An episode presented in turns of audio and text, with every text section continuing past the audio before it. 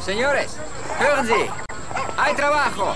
Arbeit für alle. Für jeden gefangenen Aal setze ich eine Belohnung von zwei Piastern aus. Ist gut schon, Al Gringo. Ich erhöhe die Belohnung für einen Aal auf fünf Piaster. No se puede. Peligroso. Zehn Piaster. Locker. Hey, Gringo. 15 Piaster. Vale, amigo, vale. In London erzählt man sich, Humboldt habe die Zitterale mit bloßen Händen gefangen. Und das beeindruckt sie. Natürlich. Jeder Zoologe weiß, wie gefährlich der Elektrophorus electricus ist. Ihn mit der bloßen Hand zu fangen ist. oh, Unmöglich. Ich brauche die Aale lebend. Hört ihr? Verletzt sie nicht. Früh am nächsten Morgen am Manzanares hatten sich zehn Indios eingefunden. Jeder von ihnen mit zwei oder drei Pferden. Meinen Sie nicht, wir finden eine andere Methode, die... Hat sich nach Ihrer Meinung gefragt. Oh, ich dachte, Sie legten Wert darauf. Citoyen Bonplan, wir haben zu arbeiten, nicht zu diskutieren. Rapido, vamos! Treibt die Pferde hinein!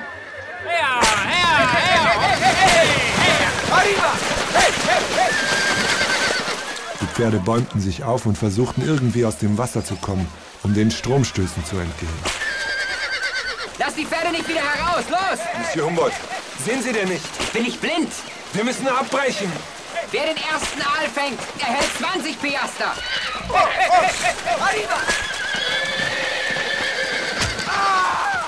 Einer der Indios bekam einen Tritt gegen den Kopf und fiel bewusstlos ins Wasser. Er konnte nicht schwimmen. Hören Sie auf. Mon Dieu! Halten Sie endlich den Mund. Ein Mensch ist ertrunken. Alexandre, ich fordere Sie auf. Rüsten Sie meinetwegen Ihre eigene Expedition aus, Citoyen Bonplan. Aber hier bezahle ich und ich bestimme, wo es lang geht. Los! Weiter! Vamos! Am Ende waren acht Pferde und zwei Indios ertrunken und Humboldt hatte drei Aale gefangen.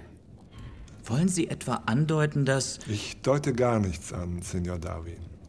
Ruhm und Realität, das sind zwei Paar Schuhe. Es ist alles eine Frage der Darstellung.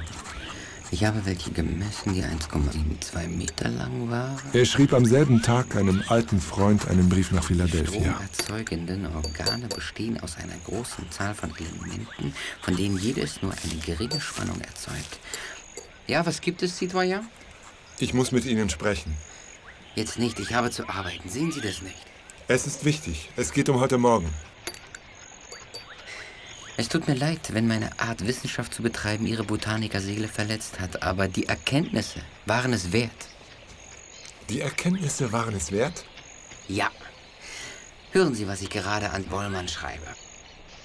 Die Untersuchung der von mir persönlich gefangenen Zitterale ergab, dass ihre elektrischen Nach dem Organe... Prinzip der Leidener Flasche funktionieren. Kontinuierliche Aufladung und blitzartige Entladung. Damit lieferte Alexander von Humboldt einen Meilenstein für die Erforschung des Galvanismus. Nicht zu erwähnen, dass Humboldt sein Leben riskierte, als er beschloss, den Zitteraal mit seinen bloßen Händen zu fangen. Nehmen Sie sich ein Beispiel, meine Herren.